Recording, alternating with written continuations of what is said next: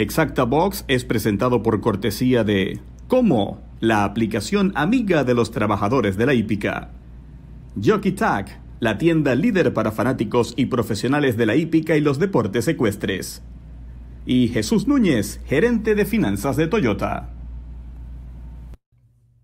¿Qué tal amigos? Gracias por acompañarnos en Exacta Box con muchísimo cariño y con un gran placer. Les saludamos el miembro del Salón de la Fama, Ramón Alfredo Domínguez, y un servidor, José Francisco Rivera. Qué bueno que estén junto a nosotros. Estamos en vivo, 8 de la noche, 2 minutos, hora del este de Estados Unidos. Les reiteramos la invitación para que se suscriban a nuestro canal de YouTube, Exacta Box le den like a los programas y activen la campanita para que reciban las notificaciones cuando nosotros estamos estrenando material. Ramón, ¿cómo estás? Un gran abrazo, qué bueno reencontrarnos. Hoy hablamos acerca del saldo que dejó la Breeders' Cup y específicamente la polémica presentada tras la situación de Modern Games que terminó imponiéndose en la competencia del Juvenile Turf. ¿Cómo estás, Ramón? Un gran abrazo.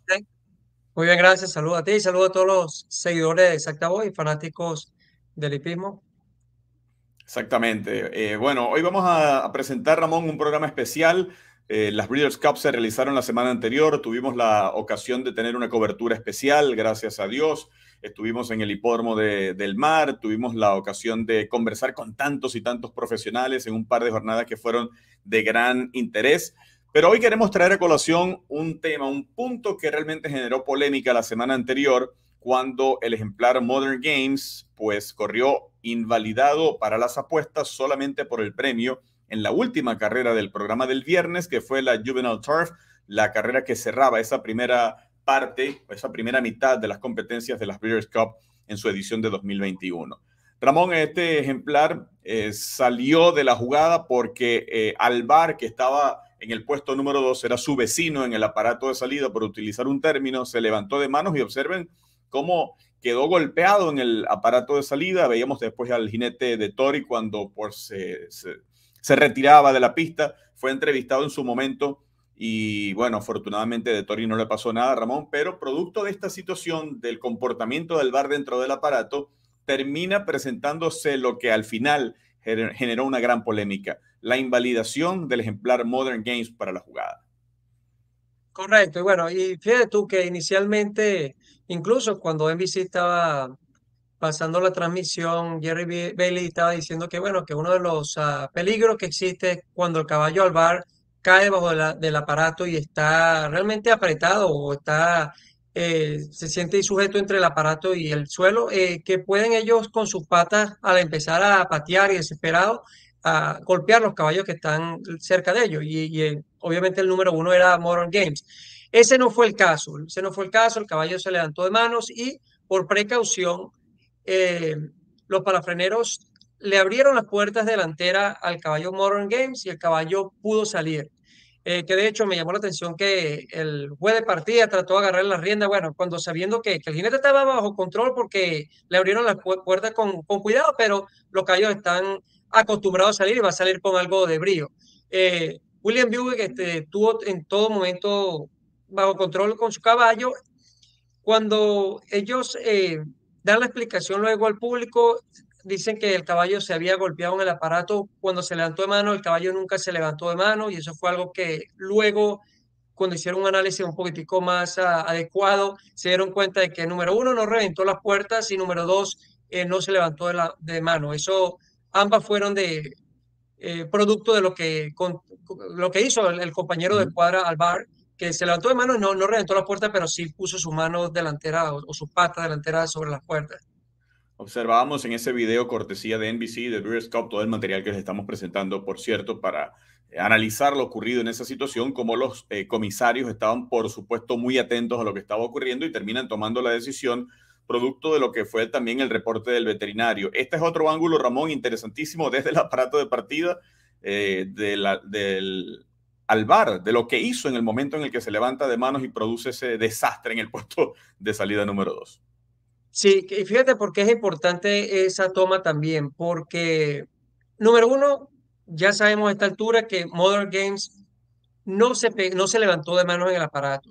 Número dos, que incluso al bar, con toda su indocilidad, como se levantó de mano, y él realmente no le, la cabeza no le pegó. Yo diría que quizás su oreja le pegaron a esa barra eh, superior, eh, pero él nunca se pegó en la cabeza. Claro, no obstante, el caballo definitivamente ya al caer debajo del aparato tiene que ser retirado.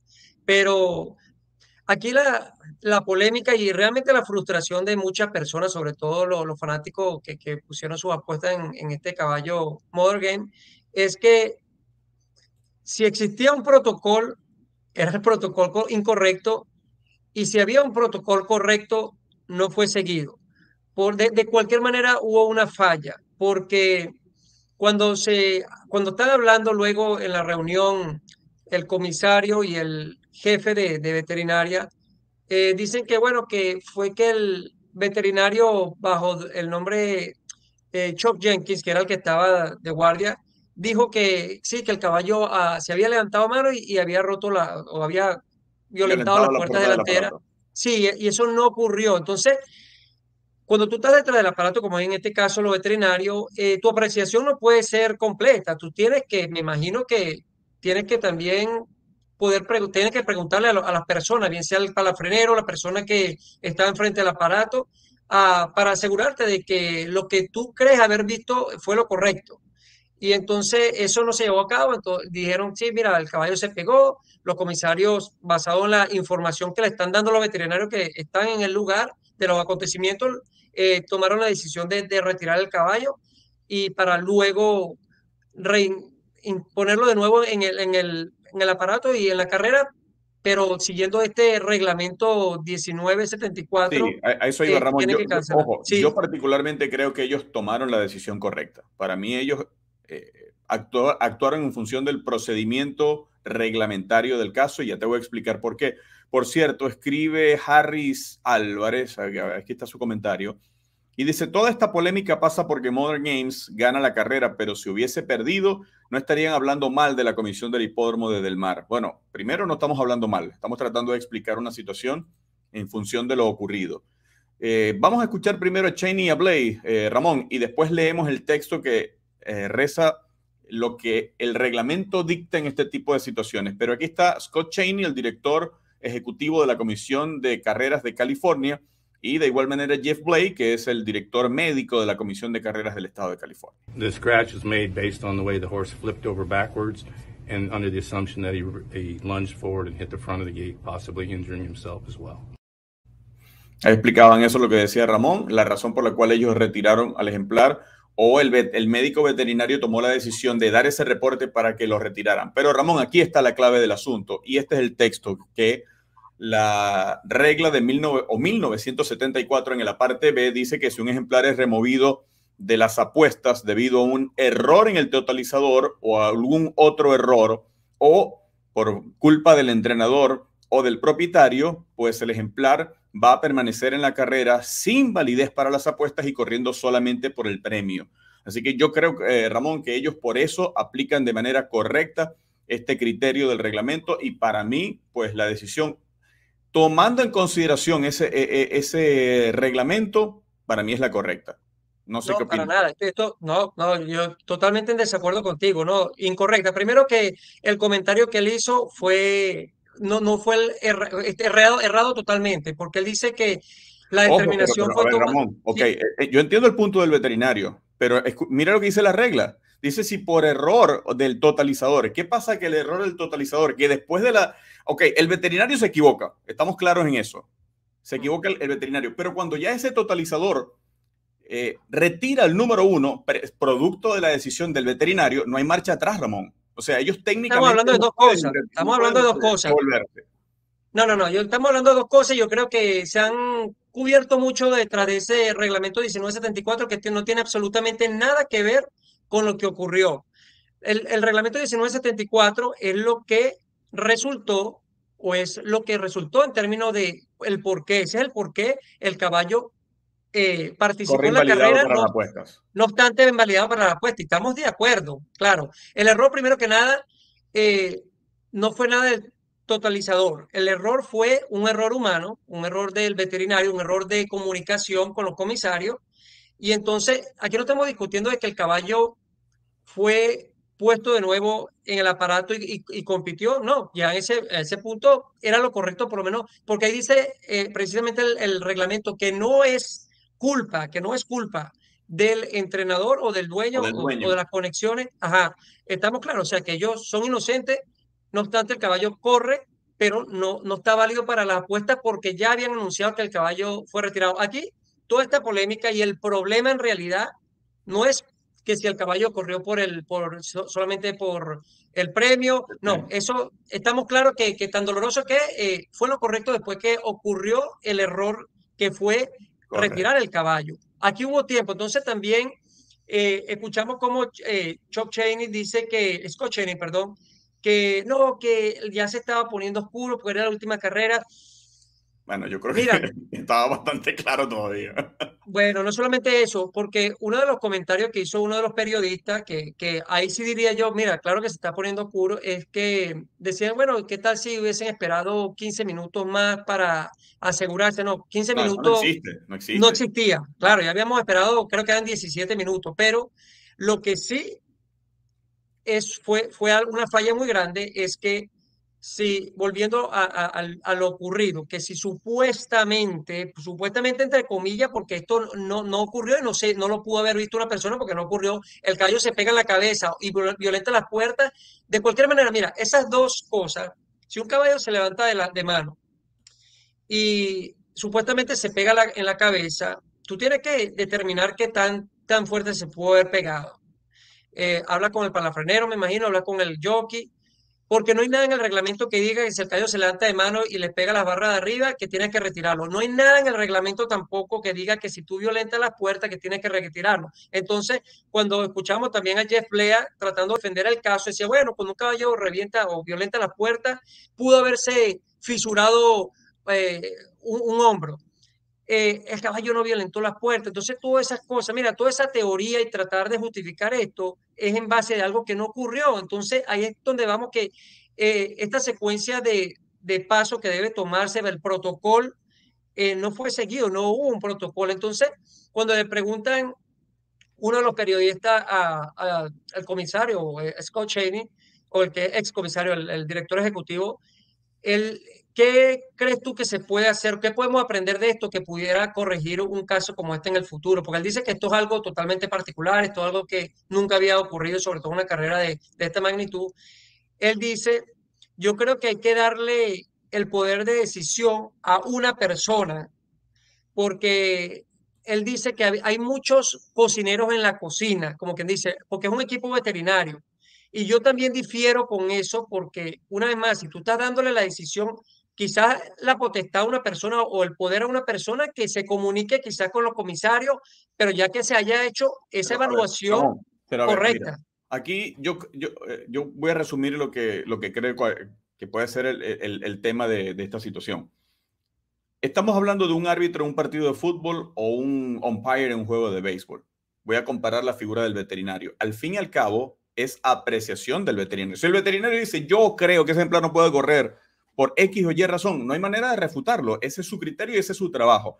Pero el problema está en que ese veterinario eh, se equivocó y, creo que la, palabra clave que tú mencionas es falta de comunicación, porque hubo alguien que debió decirle, doctor, el ejemplar no violentó la puerta del aparato, se la abrimos. Entonces yo creo que ahí estuvo la clave, porque si el veterinario está viendo detrás, tampoco podemos juzgarlo, porque a lo mejor él no ve el, el palafrenero que está abriendo la puerta del aparato. Pero si hay alguien dentro de ese equipo que le diga, oye, no, no, él no la violentó. Se la abrimos y salió el ejemplar solo. Incluso vemos al juez de, partida como trata de agarrarlo. Entonces yo creo que realmente, Ramón, el, tema fue falta de comunicación, porque al fin y al cabo el veterinario tiene la potestad de retirarlo, porque ese es su trabajo. Y si él dice, para mí se lastimó, ¿cómo se lo refutamos? O para mí está lesionado y no puede correr, no hay manera de refutarlo.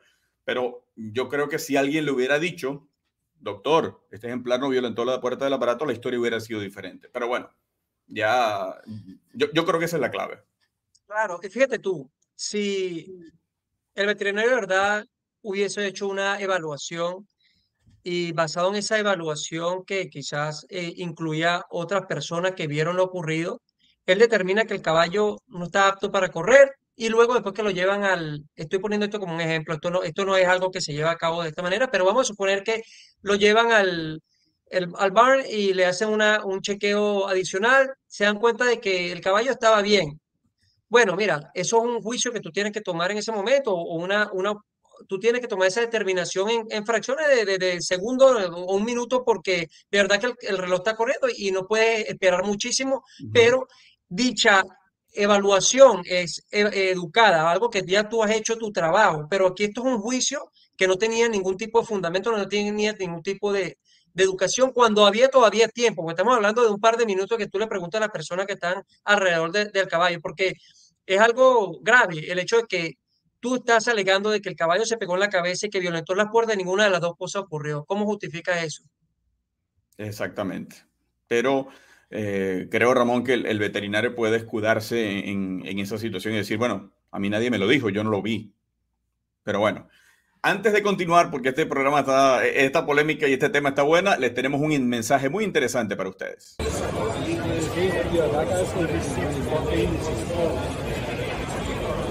Exacta Box es presentado por cortesía de Como, la aplicación amiga de los trabajadores de la hípica. Sea cual sea tu trabajo dentro del hipismo, si eres un caballerizo, un galopador, un entrenador, si tú tienes que ir de un estado al otro, cambiando de hipódromo y necesitas ir al médico o quizás una póliza de seguro, tú puedes adquirir esto a través de Como. Opciones, recursos, ayuda a través de Como, la aplicación amiga de los trabajadores de la hípica. Descárguela en su teléfono, en su Android o en su iPhone y allí va a tener una gran herramienta. Todos los trabajadores de la hípica les invitamos a que desde ya descarguen en su teléfono como la aplicación amiga de los trabajadores de la hípica. Y de igual manera, a los fanáticos y a los profesionales de la hípica les recomendamos Jockey Tag, la mejor opción al lado del estacionamiento G en Gulfstream Park, en la ciudad de Miami. Allí está Jockey Tag, donde lo van a atender en su idioma. Llame al número telefónico y al correo electrónico que aparece en pantalla y en español lo van a atender de la mejor manera. Además, dentro de Estados Unidos, si su compra es de 100 dólares o más, el envío es completamente gratis. Jockey Tag y de igual manera, Exacta Box llega a ustedes por cortesía de Jesús Núñez, el analista asesor financiero de Toyota en la costa este de Estados Unidos. Allí está el contacto telefónico, también pueden ubicarlo a través de las redes sociales y Jesús Núñez va a ser la herramienta amiga, el asesor que usted necesita a la hora de comprar un vehículo Toyota en la costa este de Estados Unidos. Jesús Núñez también nos apoya en Exacta Box. Ahora, Ramón, después de la carrera, y esto también me llamó muchísimo la atención, tú conversaste con uno de los protagonistas, con William Buick, el jinete del ejemplar Modern Games. Veamos esta interesante conversación sostenida con el jockey que logró alzarse con la victoria en esa prueba.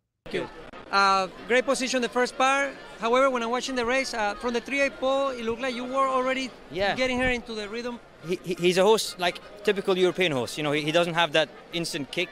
He likes to warm up into the race. And uh, I was following Louis Sires in front of me, and uh, I could see he was working on his horse. So I needed to, I needed room, and I needed to get running. So I managed to switch him out. When I switched him out, I, I knew once I got him running, he will keep picking up. And then when he hit the when he hit the straight, he, he changed his legs and he quickened up real good. So he a, he had a nice trip, and he's a horse. You know, like when you have a horse with a good mentality, it's so much easier. Yeah, I could put him anywhere, and he's he did exactly what I wanted to. You know. Awesome. Last question, of course, uh, is um, were you surprised, all of us, with the and going into the race? Yeah. What, can you tell us about I, that? I didn't know what happened at first, and then the stall handler um, that opened my gate, he told them what happened. So because he was the one who opened my gate, so once he told them what happened, then. But I did, to be honest, I didn't really know. I wasn't quite sure what was happening. You know, I didn't know they scratched my horse as well. So when it, it took some time to put my horse back in, obviously, then I realised. But um, they did the right thing. It was unfortunate that they didn't get the, the bets on, but they couldn't have scratched my horse, you know. Congrats anyway, all the best this week, man. Creo que ahí estaba la clave en lo que tú decías, Ramón. Falta de comunicación. Ni el jockey, William Buick, sabía lo que estaba pasando. Pero él, él sí estaba claro en que le abrieron la puerta y salió su ejemplar. Sí, entonces él dice que, eh, y fíjate, estamos hablando de que se debió consultar a las personas alrededor del caballo Estamos hablando de la persona que estaba encima del caballo y no se le preguntó. Él dice que, que él estaba totalmente sorprendido, no sabía qué es lo que había ocurrido y cuando le preguntan al palafrenero que abrió las puertas, ahí es que se dieron cuenta. Claro, él no especificó, ahí es que se dieron cuenta y hicieron el anuncio o llamaron a los comisarios y, y se devolvieron o, o, decidieron, o decidieron eh, una vez más eh, meter el caballo en, en las apuestas. Eso no, él no lo habló, pero se sobreentiende que eso, a eso se refería. Entonces, fíjate tú, ¿cómo, cómo es posible que, que no le pregunten a la persona que está enfrente del aparato si el caballo realmente violentó las puertas, si es que el veterinario que está detrás no puede verlo o si el caballo le abrieron las puertas? Entonces, sí, hubo un error fuerte aquí. Yo conversé con una veterinaria que conozco que trabaja en varios hipódromos detrás del aparato acerca de cuál es el protocolo para, para por lo menos tener una idea de dónde quizá hubo falla. Y ella me dijo que eso varía de hipódromo a hipódromo. No obstante, en Del Mar sabemos que... Ni siquiera, ni siquiera de estado a estado, sino de hipódromo a hipódromo. Bueno, de hipódromo a hipódromo, eh, considerando que quizás este, la mayoría de los estados tienen un hipódromo, por lo menos aquí en Nueva York, que hay tres hipódromos, por lo menos que son parte de Naira, el reglamento es el mismo en todos los hipódromos. Pero si estamos en otro hipódromo, por lo menos, bueno, un buen caso, California, donde tenemos Del Mar y Santa Anita. Y, y, Golden Gate. Exacto, entonces ahí el, hay ciertos reglamentos que son adoptados por el California Horse Racing Board, donde son eh, comunes, pero hay otros reglamentos internos que quizás sea, difieren de hipódromo a hipódromo, a pesar de que es el mismo estado, o porque son dueños diferentes. Bueno, entonces eh, también eso marca una diferencia importante y, podría jugar incluso en defensa del médico veterinario, Ramón, porque él tiene, repito, él tiene la potestad de retirar el ejemplar. Por X o por Y razón, yo creo que ahí estuvo el problema. Si le hubieran informado con, eh, con detalle realmente lo que hubiera pasado, creo que la decisión hubiera sido diferente yo no puedo compartir contigo porque yo no puedo justificar, mira, todos somos humanos, todos cometemos errores y hubo un error, pero yo no puedo decir que fue falla de los otros que no lo informaron tú. tú no, no, la, falla es del equipo, Ramón. La falla, el que queda mal es el equipo que hace el trabajo. porque se, está viendo, se está viendo cómo le abren la puerta y no se da cuenta. El juez de partido puede lo comunicado. Pero es que, pero disculpa, si tú si tu trabajo fue, si tú estás en esa posición donde ya tú sabes que la rutina, cuando ocurre este tipo de cosas, tú abres las puertas del caballo en este caso, o tu conocimiento ya te lleva a que eso es lo que tú tienes que hacer. Tú quizás, en el medio de todo lo que está pasando, tú no tienes que ser la persona responsable de ir a decirle al veterinario, mire, yo le abrí las puertas. No, tú, tú quizás piensas que ya todo el mundo se dio cuenta. Entonces, la persona que estaba encargada en darle la señal a los comisarios, hay una falla de esa persona de adquirir toda la información correcta antes de decir, mire, este caballo, esto le pasó al caballo cuando no le ocurrió al caballo. Entonces, yo no puedo defender la acción, como te digo, no estoy para nada haciendo una crítica grande porque todos somos humanos, pero de que hubo falla, hubo falla. Ahora, eh, lo que ocurre después para mí, yo, yo estoy seguro, Ramón, que están completamente apegados al reglamento. Si se produce esa situación, ahí, ahí está la regla claramente escrita. Sin duda alguna, sin duda alguna. Sí, eso no, eso no, ahí no hay nada que, que añadir. Este, el caballo, lamentablemente, debido a este error, fue retirado. El caballo está apto para correr, el caballo está sano. ¿Cómo vamos a estar sancionando? ¿Cómo vamos a estar este, hiriendo los intereses de, de esta pero lamentablemente, o, del dueño del entrenador y del jockey, lamentablemente aquí, la, fíjate tú, se está haciendo esto con falla o sin falla por una razón noble, una buena razón, que es el interés primordial, que es la salud o el bienestar del animal y del jinete también, porque va montando los jinetes.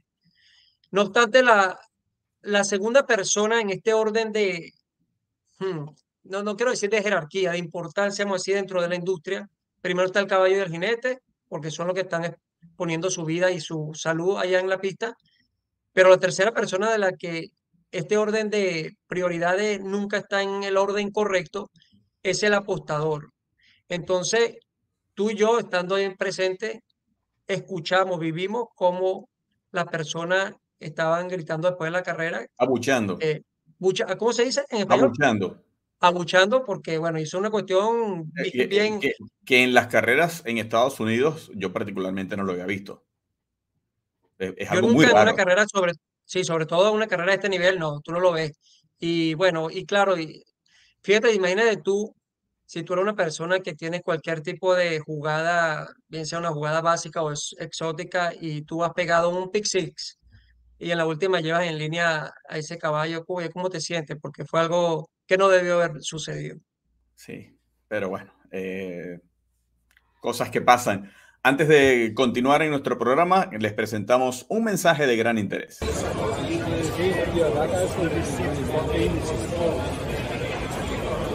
Exacta Box es presentado por cortesía de Como, la aplicación amiga de los trabajadores de la hípica. Sea cual sea tu trabajo dentro del hipismo, si eres un caballerizo, un galopador, un entrenador, si tú tienes que ir de un estado al otro, cambiando de hipódromo y necesitas ir al médico o quizás una póliza de seguro, tú puedes adquirir esto a través de Como.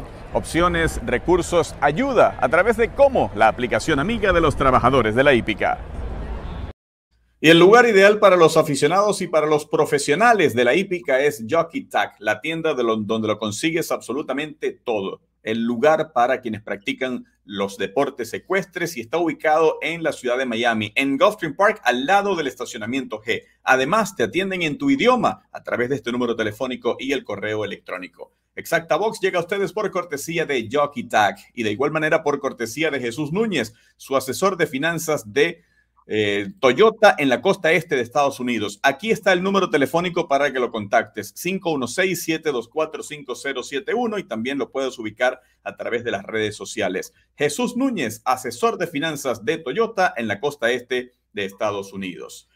Ramón, entonces, bueno, creo que queda como lección para próximas ediciones de la Leaders Cup, para otros grandes eventos y por supuesto para la cotidianidad del espectáculo hípico, porque no solamente las cosas deben tomar previsiones para este tipo de carreras, sino para el día a día, porque los profesionales de la hípica y los apostadores están involucrados en cada una de las competencias.